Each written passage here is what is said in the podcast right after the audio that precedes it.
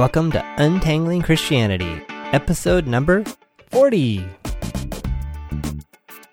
On this show, John and Gregg attempt to diffuse destructive ideologies, unsnarl confused ideas, consider love and truth in Christianity. We hope you'll come along for the conversation, and you can be part of that conversation by leaving comments at the website untanglingchristianity.com slash 40. I'm John Polstra. And I'm Gregg Monteith. Well, why don't you take me through? I mean, you know, you were looking for stuff on the internet, looking for reviews, critiques, comments on Not a Fan. You found this. What synced you into this? What got you reading and kept you reading? What are some of the points that really initially jumped out at you? Well, like some of the quotes, like on, well, it's page three for me, where he's quoting uh, Chan. Francis Chan caught the wave. So he's talking about these different books and, and how they caught on. Uh, so, quoting from the article, more recently, Kyle Idleman, teaching pastor at Southeastern Christian Church in Louisville, Kentucky, wrote, Not a fan, after realizing he had made following Jesus, quote, as appealing, comfortable, and convenient as possible. Francis Chan caught the wave with Crazy Love, a book that tries to affirm our desire for, quote, more God, even if we are surrounded by people who have, quote, enough God. That just makes me barf. Just the, the, just this notion it, it comes I think the initial trigger for that is this this more versus enough. It's the same kind of dichotomy of fan or follower. You know, d- this whole notion of have you are you committed enough? Are you in enough? Are you in deep enough?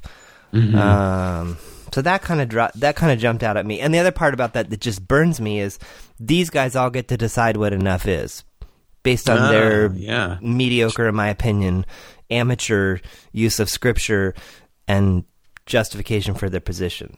But of course, they're popular. Their books have sold a lot of copies. They, lots of people come to their church, so of course they're right. And someone like me is not. I, I hear you. This I thought was really poignant. So he's going on a. There aren't any really sections. This is this article is like what three thousand words. uh, yeah, I was like 3,500, something like that. So And Okay, so under the section Radical Christianity's favorite word, I, I thought this was interesting. Their favorite word is really. And he goes on, and, and, and this kind of pulled me in. It was kind of resonated with my feelings about not a fan. Is, you know, quote, Idleman talks about, says he's going to tell us what it really means to follow Jesus. So he talks about this notion of modifiers and, and modifiers being words that place additional emphasis on other words, and in this case, it's the word really. Well, it's interesting. Like I thought that was a that was really that was a very good point that I hadn't quite picked on quite a quite as clearly. You know that there later on, um, what is for me, I guess, um, is it two pages or three pages on? It's a good couple of pages when he's talking about you know a couple generations ago, or maybe even a generation ago. It was about trust and believe. And if you look at these guys, they're almost saying, you know, really trust and really obey. And I mean, were you coming into what he was talking about, about the, the part about using our will? So he talks about yeah the so the intensifiers that he also calls out are you know these teachers quote these teachers want us to see that following Jesus genuinely, truly, really, radically, sacrificially, inconveniently, and uncomfortably will cost us. Mm-hmm. And then later on, he says, you know, replacing belief with commitment still places the burden of our of our formation on the sheer force of our will. And I put like three major stars next to that because that is the thing I think is missing behind a ton of this stuff, which is how do we even get to belief? There's just an assumption.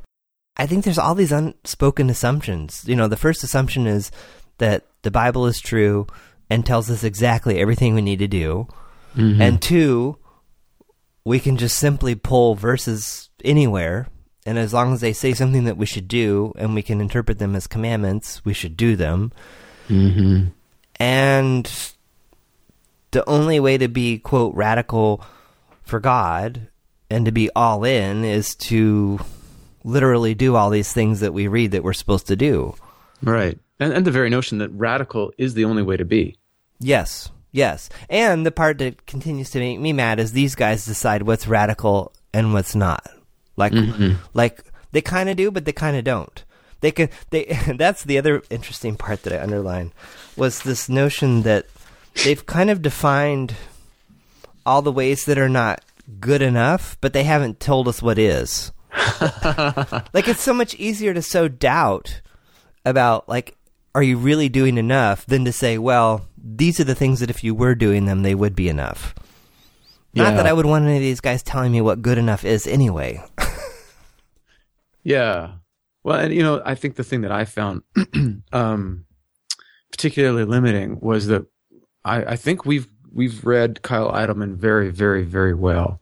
You know, I'm really pleased with uh, the sense of what he's saying that we've acquired through our very close podcasting chapter by chapter.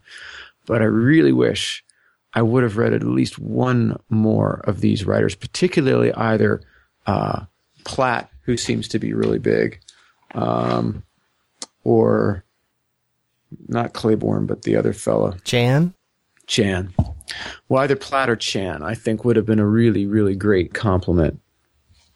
So that that I I would have found that helpful, but yeah if there's any way to summarize this article i'm not even sure there i'm not even sure i can um, Well, go ahead Well, I, I liked. I mean, you're hitting. You're seeing that he's picking up on the stuff that we've found difficult. This, you know, genuinely, truly, really, radically, sacrificially, inconveniently, and uncomfortably. It's going to cost you.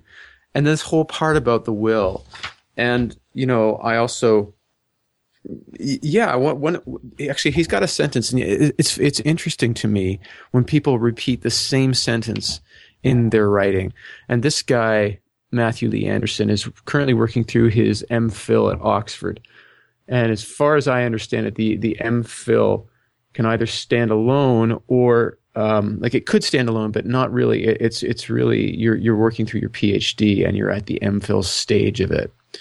So he's what would be considered almost like a PhD candidate in North America. So he's a scholarly guy. He's a scholar or looking to be one, uh, and this is a scholarly approach. And it's it's funny. The one sentence he's repeated in here, and it's near the beginning, and it's just into the radical Christianity's favorite word subsection. He writes, "It's really hard to read these books one after another and confidently declare yourself a Christian at the end." oh i underlined that i totally did Yeah. And I just thought, like, he's so he's. I think he's got like a general, a pretty good general sense of the books. I, I had, and again, this is where my thought about, gee, if I'd only read one of, say, Platt or Chan, I, I really wish I would have. And I, I'm thinking about getting one of those books. yeah i bought chan off of ebay for four dollars so Oh, nice. have you started it yet? it hasn't even come Oh, And I almost ordered Platt, and then I just thought, how much time do I want to spend reading this stuff versus? I mean, that's the tension that I that I find as we're doing this. I don't, I don't want to be, you know, the two guys from the Muppet Show that are just, you know, criticizing, you know, the Christian curmudgeons that you know are just here to just kind of disparage everything. I really do want to get to some some type of hopeful message, some type of this is how it really is and this is how it really can work.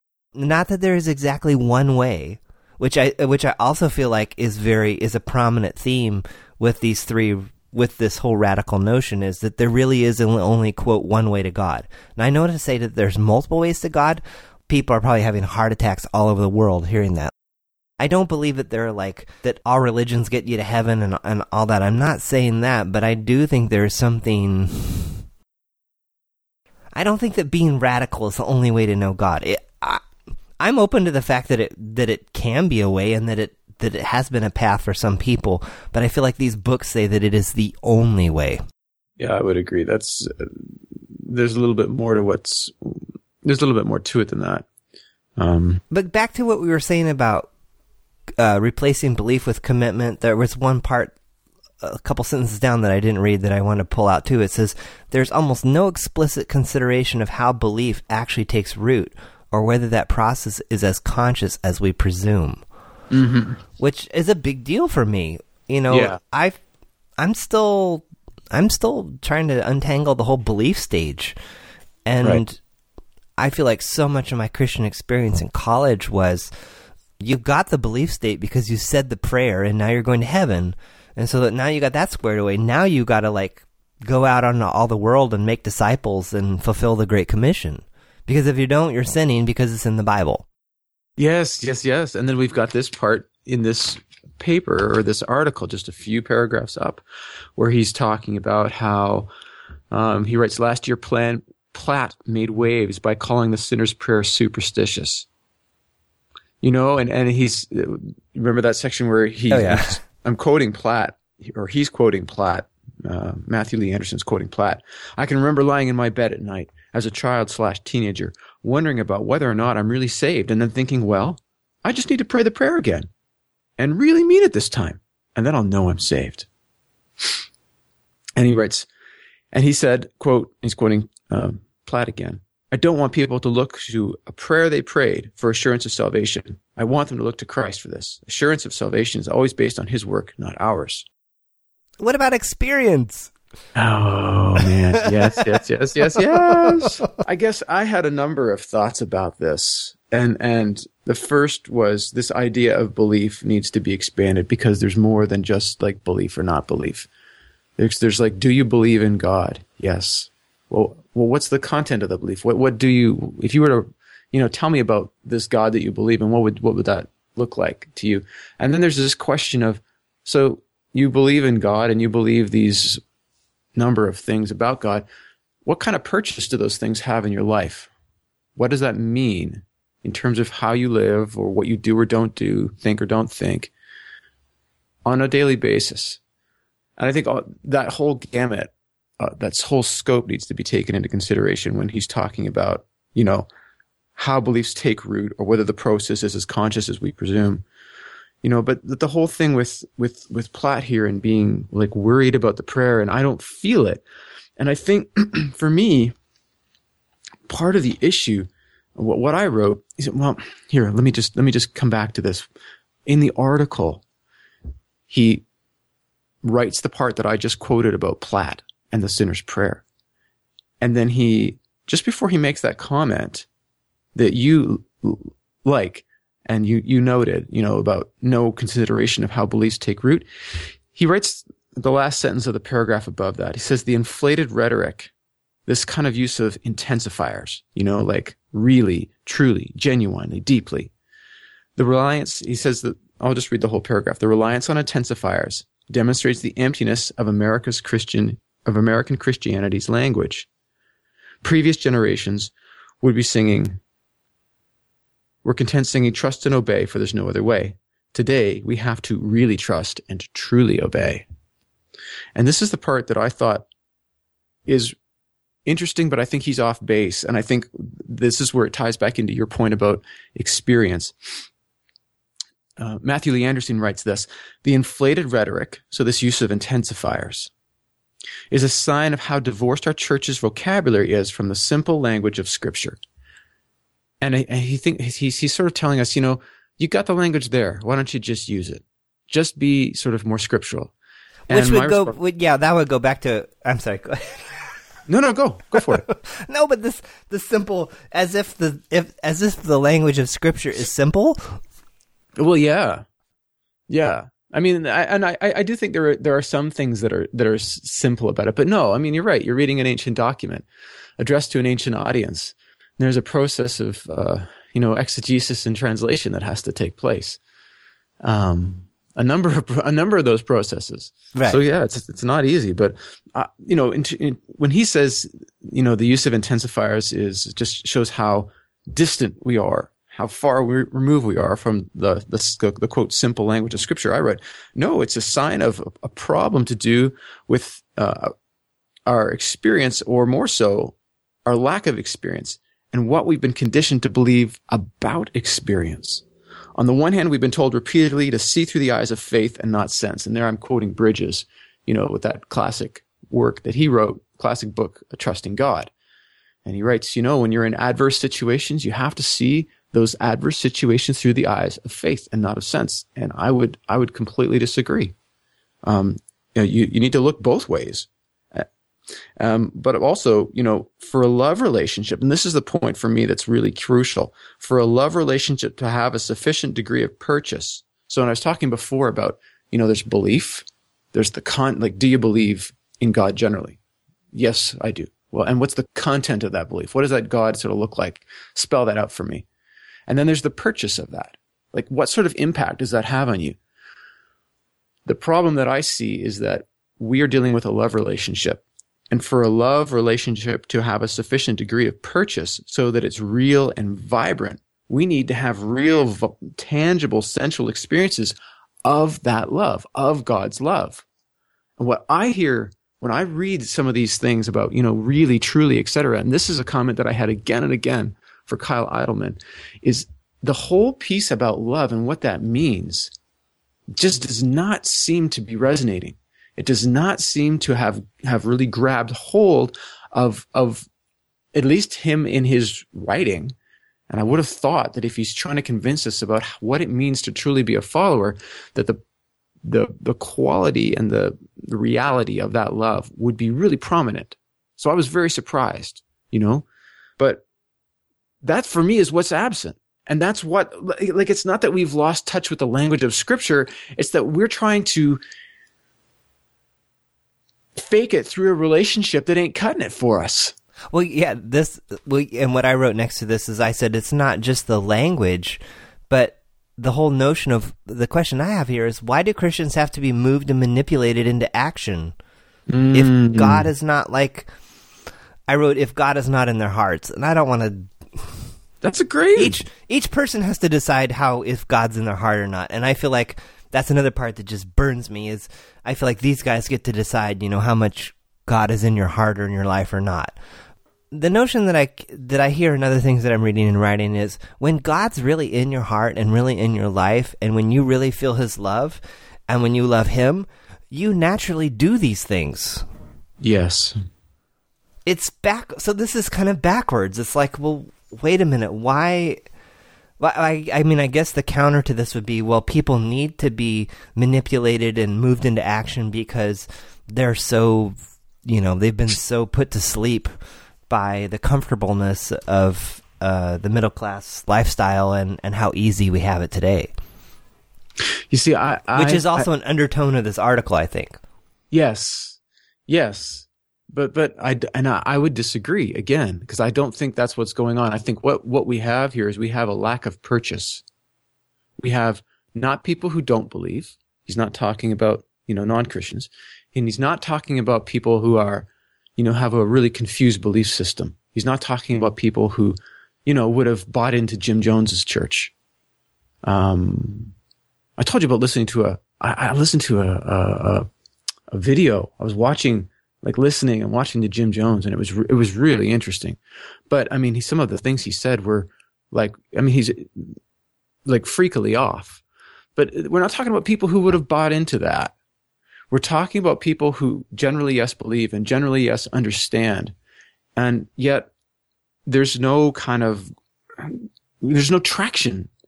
They got the tires in the car, but the tires are bald. Yeah, so I think not only is it a question of the how much that um, belief system has kind of gotten a hold of you and the experiences that we have and how real they are to us. Ah, you know what? I'm, I'm, I'm, I'm grasping at a point here that I had and it's just evading me. Go back. What, what did you, what did you say just before that, John? Just before I started? I was raising the point of why is it that why is it that Christians have to be manipulated and moved into action if God is not in their hearts? If if it's backwards, shouldn't shouldn't yes. these things be? Couldn't these things be emanating from people if they were in a love relationship with God, where they would just naturally do these things, versus?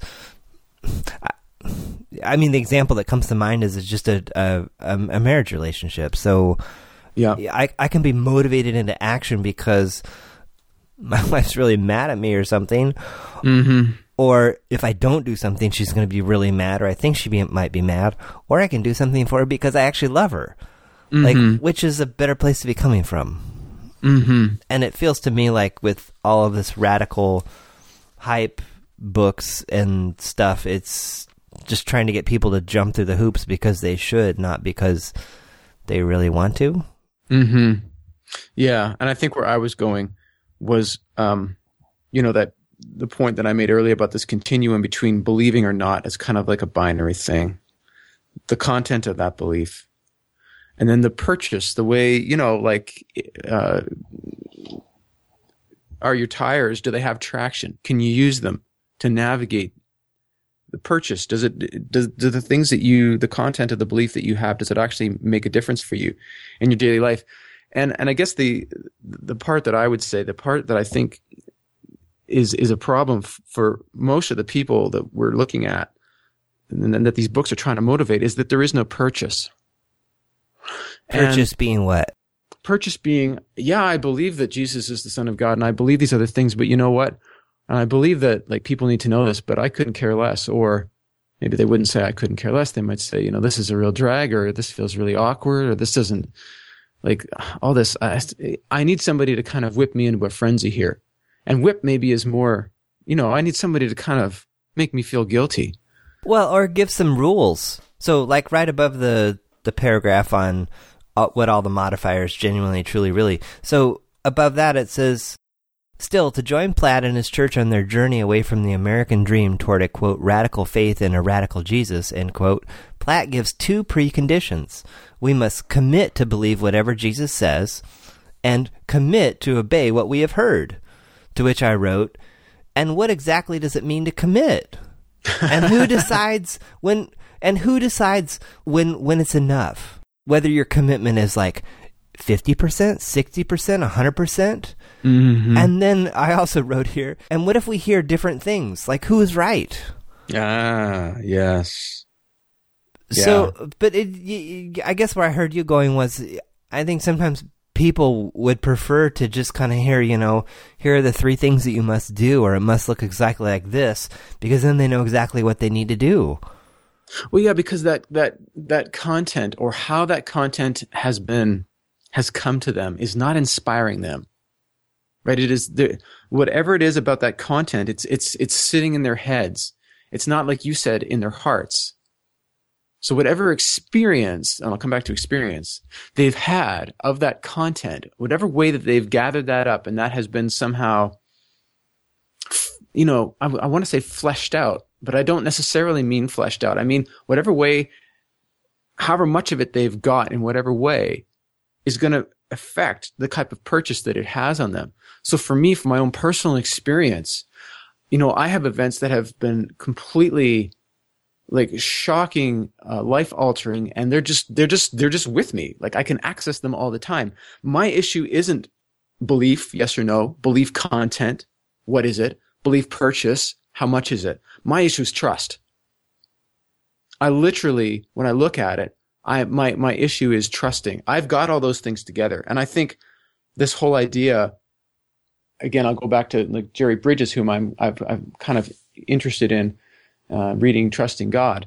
I, I think that that notion of trusting God is something that only really applies. And, you know, when you read that art, that paragraph there, commit to obey what we've heard.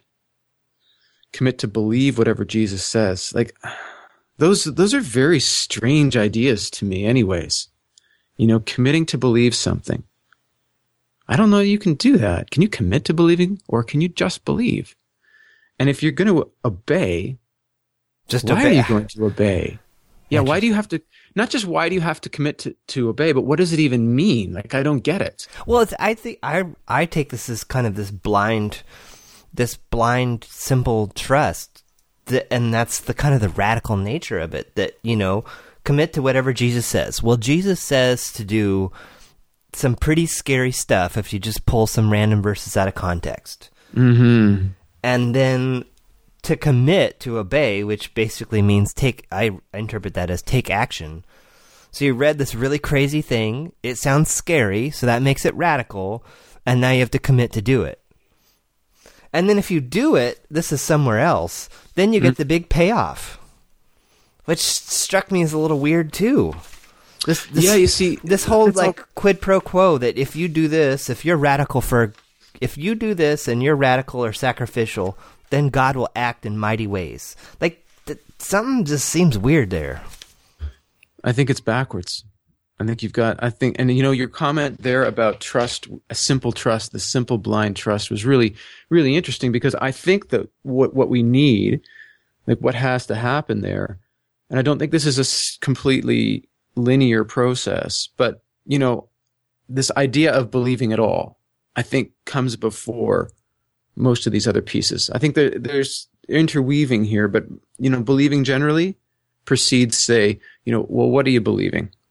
Right. The content of that. And then the purchase definitely follows after that content. I've got some content. I know who God's supposed to be. Well, so, so what does it mean to you? What, what kind of purchase does that content have on your life?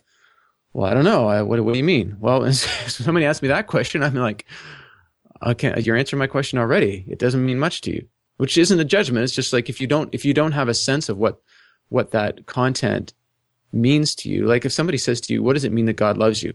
Well, I can tell you one of the things it means is I wake up at night and I think about um, some of the things that I am inspired to do because I feel so utterly gifted, so accepted, so known, so loved, so cherished. And, and, and I want to, I want to, exp- you know, I, I, I feel like this, this, this friend that I had who said, you know, she just had a baby and she said, I had to start going to church. She said, I feel so thankful. I had to be in a place where people are thankful and they can sing and I could just sing. I didn't believe anything that, there, but you know, I could be there and sing and I wasn't weird. That's how I feel. So that's what it means to me, you know, which is itself, I think, kind of weird. You know, not that I'm going to change it or I, whatever, but so you know, you need to have some of that purchase. But this whole piece about trust too, I think part of what we're looking for is an informed trust, not a blind trust, not a simple trust, because that's throwing things out of order. If you have purchased that belief, and then the question is, all right, you know, you believe these things and, and they make a, it means something really radical to you. Something not, not radical in this sense, but something tangible, something that, that grips you in that sense of being radical something that makes you be aware of it at various different times. And yet, you know, when tough situations arise, do you, do you trust the, the relationship that, um, is making such a difference in your life and that, you know, at various other times has such an impact? And I think that's part of the, the idea. We're looking for an informed trust that comes out of this, not some sort of simple trust. If there's simple blind trust, then I think we've missed a step in here and we get all out of whack. And that's where we get this other thing out of whack of, listen, if you act radically, you're going to get a radical payoff.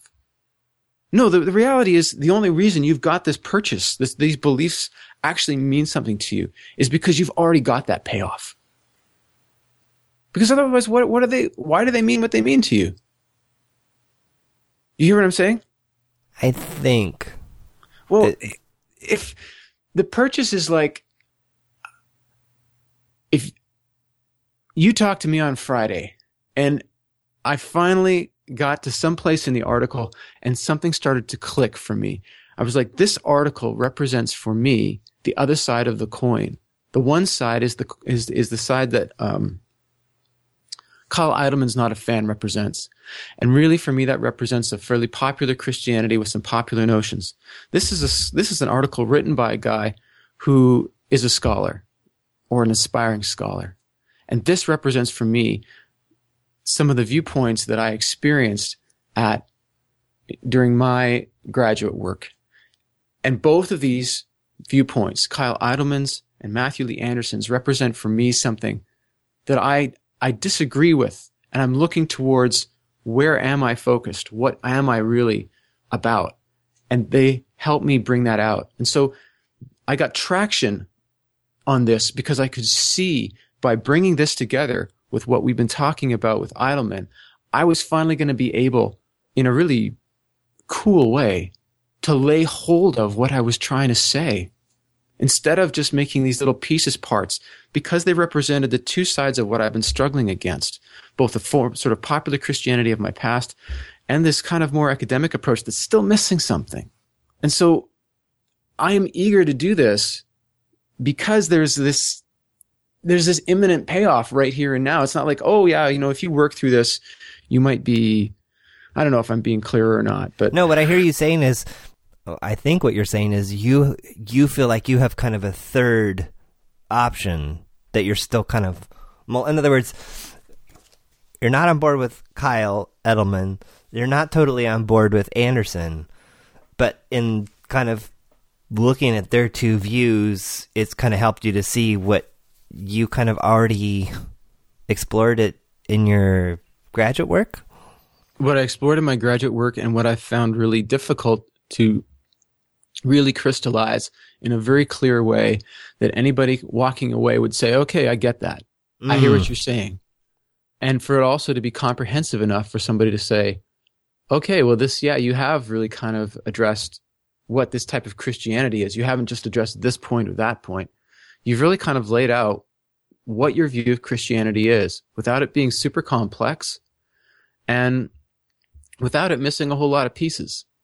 The, the point I was trying to make about belief purchase, I guess purchase the idea that, that, that it, it grabs a hold of you and I think that in grabbing a hold of you, there is no way that those beliefs can grab a hold of you if you do not have a an embodied experiential sense of God's love. I just and you know it might not be love per se it might be you might say mercy or you might say forgiveness or you might say acceptance or you might say compassion but I think what so often happens in um, North American evangelicalism is it's all about truth.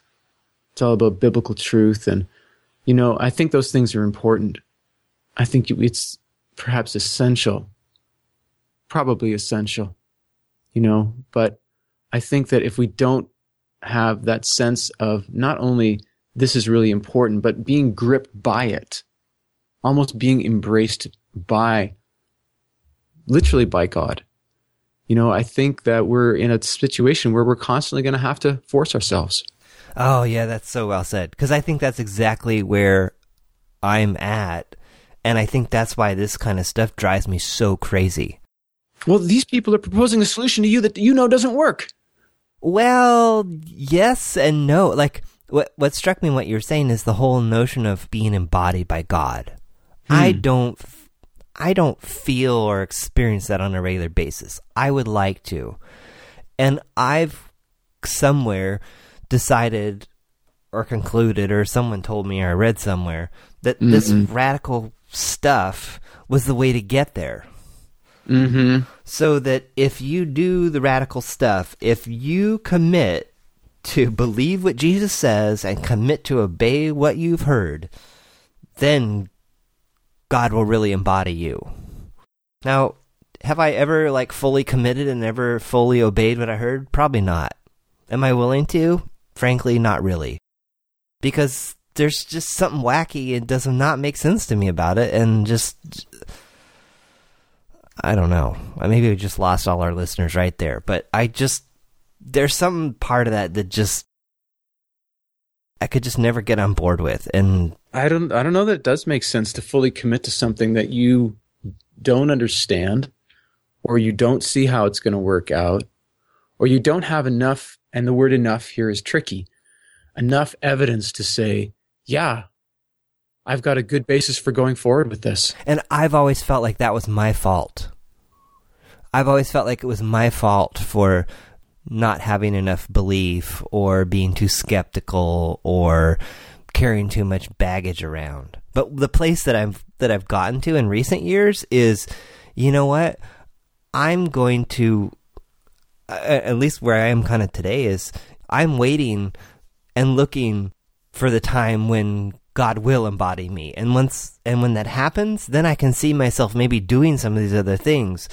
But the criticism that I get from others is, well, you need to keep trying. You're not trying hard enough. In other words, if you stop trying, you know, aka don't go to church anymore, um, you know, you can only go one direction. You know, you're either sliding backwards or moving forward. So if you're not moving forward by going to church, you're probably sliding backwards into sin and who knows you know, and what is that doing to your family and all this other stuff.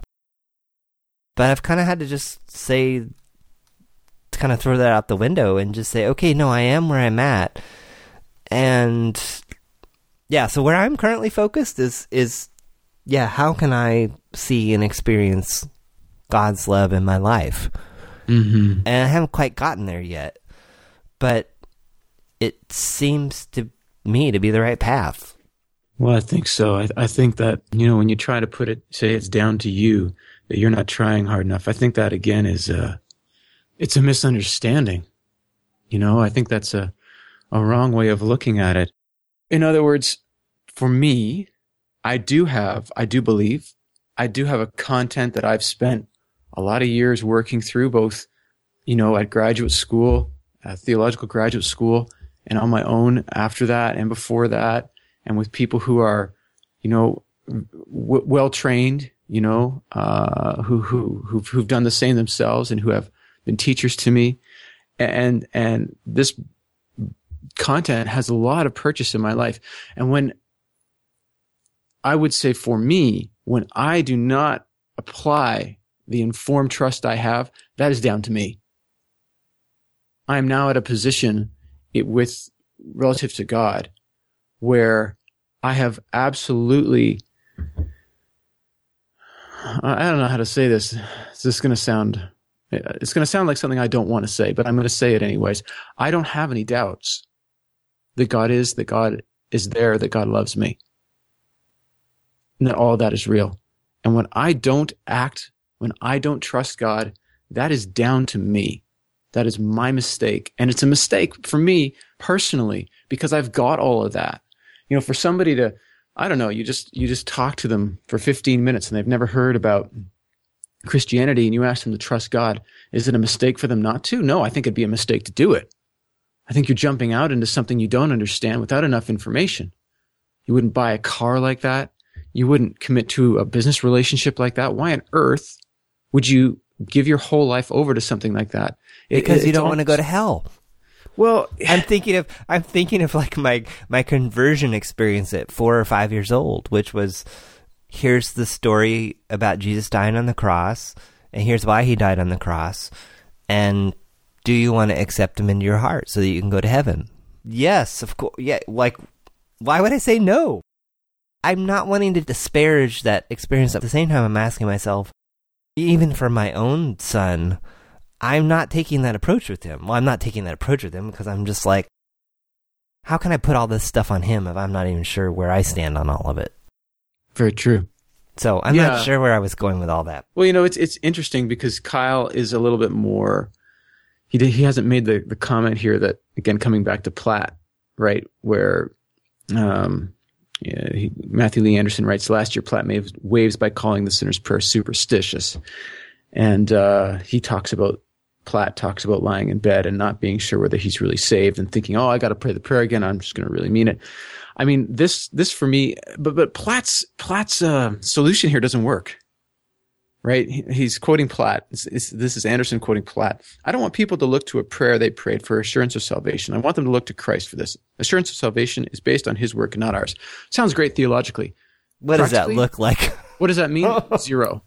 I give that zero meaning. No, the whole know? the whole we need to look to Christ. I mean, that's like Christian jargon if there ever was any. Like, what does that mean?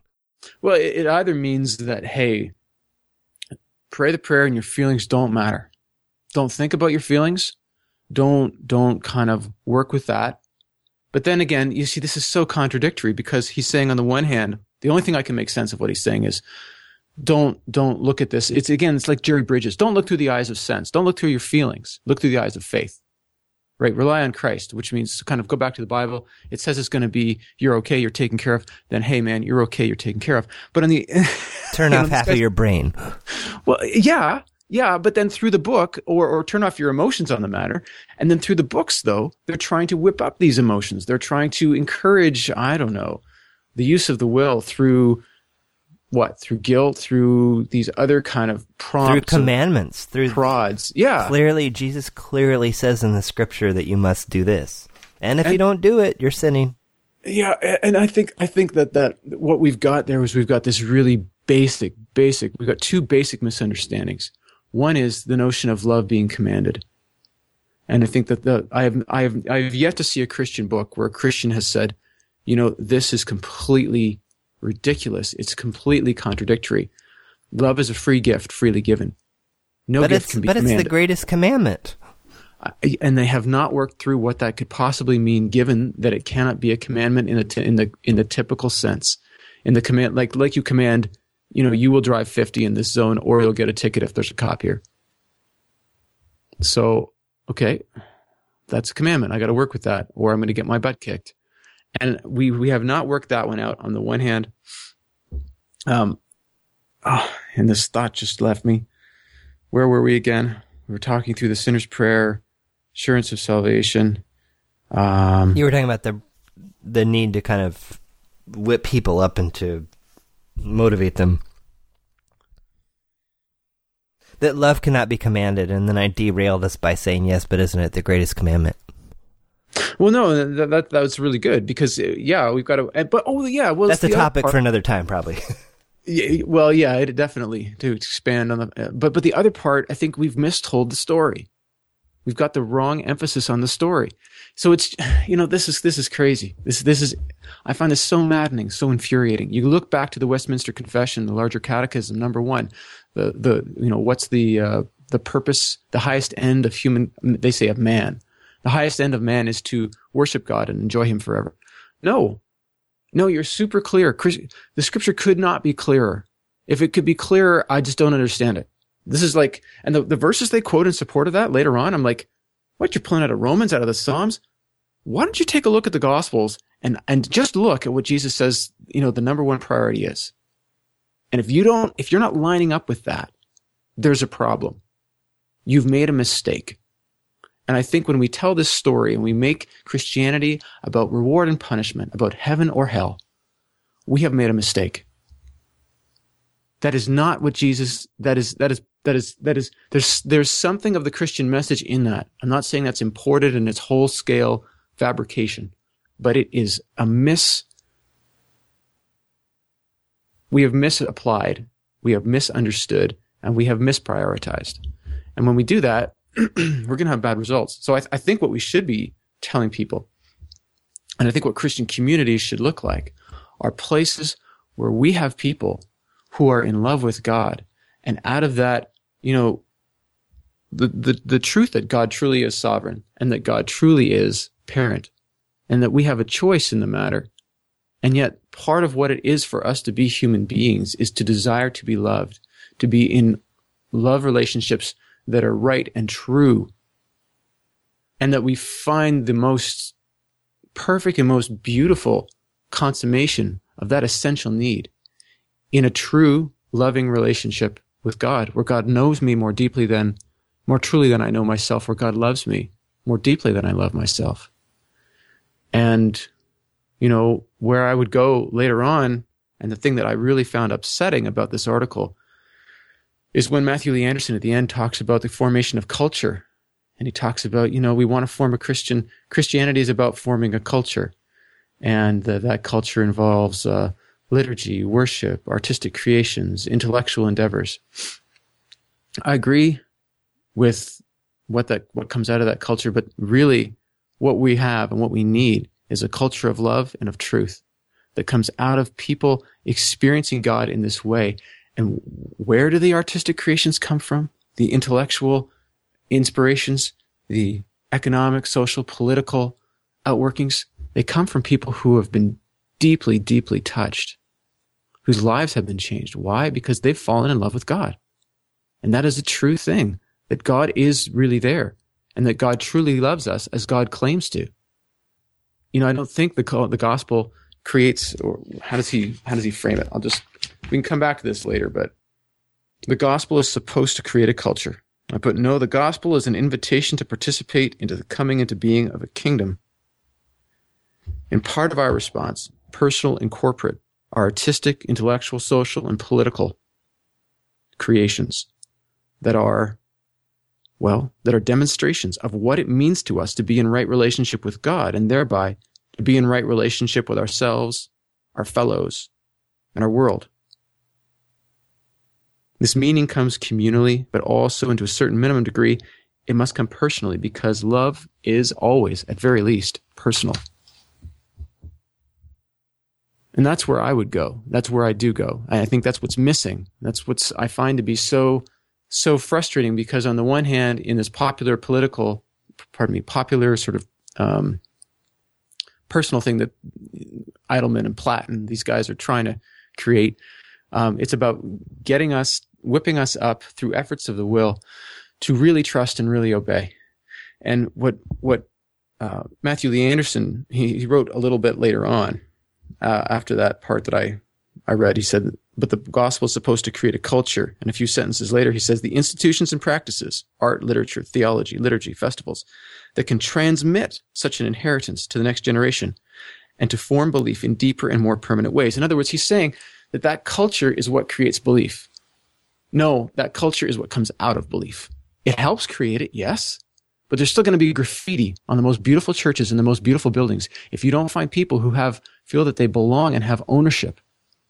And they have that when it comes to Christianity because they have a vibrant and real relationship with a God who truly knows them and deeply loves them.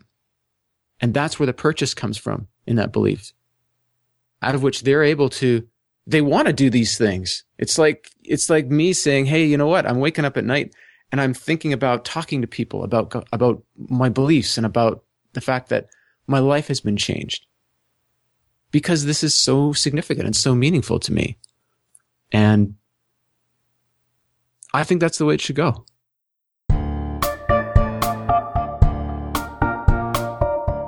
Well, the spooky music means only one thing. This episode's over, but another one's on the way. Thanks for listening to Untangling Christianity. We'd love to hear your thoughts on this episode. So leave a comment at our website, untanglingchristianity.com slash 40. If you'd like to be notified by email when new episodes are released or other news, subscribe to our mailing list, also available in the right sidebar of the website. We welcome your questions, comments, or suggested future discussion topics by email send those to feedback at untanglingchristianity.com. And if you're looking for just one more way to give feedback on the podcast, we're running a survey. untanglingchristianity.com slash survey. Music on this podcast is made available by Kevin MacLeod over at incompetech.com and is licensed under a Creative Commons license. Thank him for his generosity by supporting him at his website. Tune in next week for a new episode.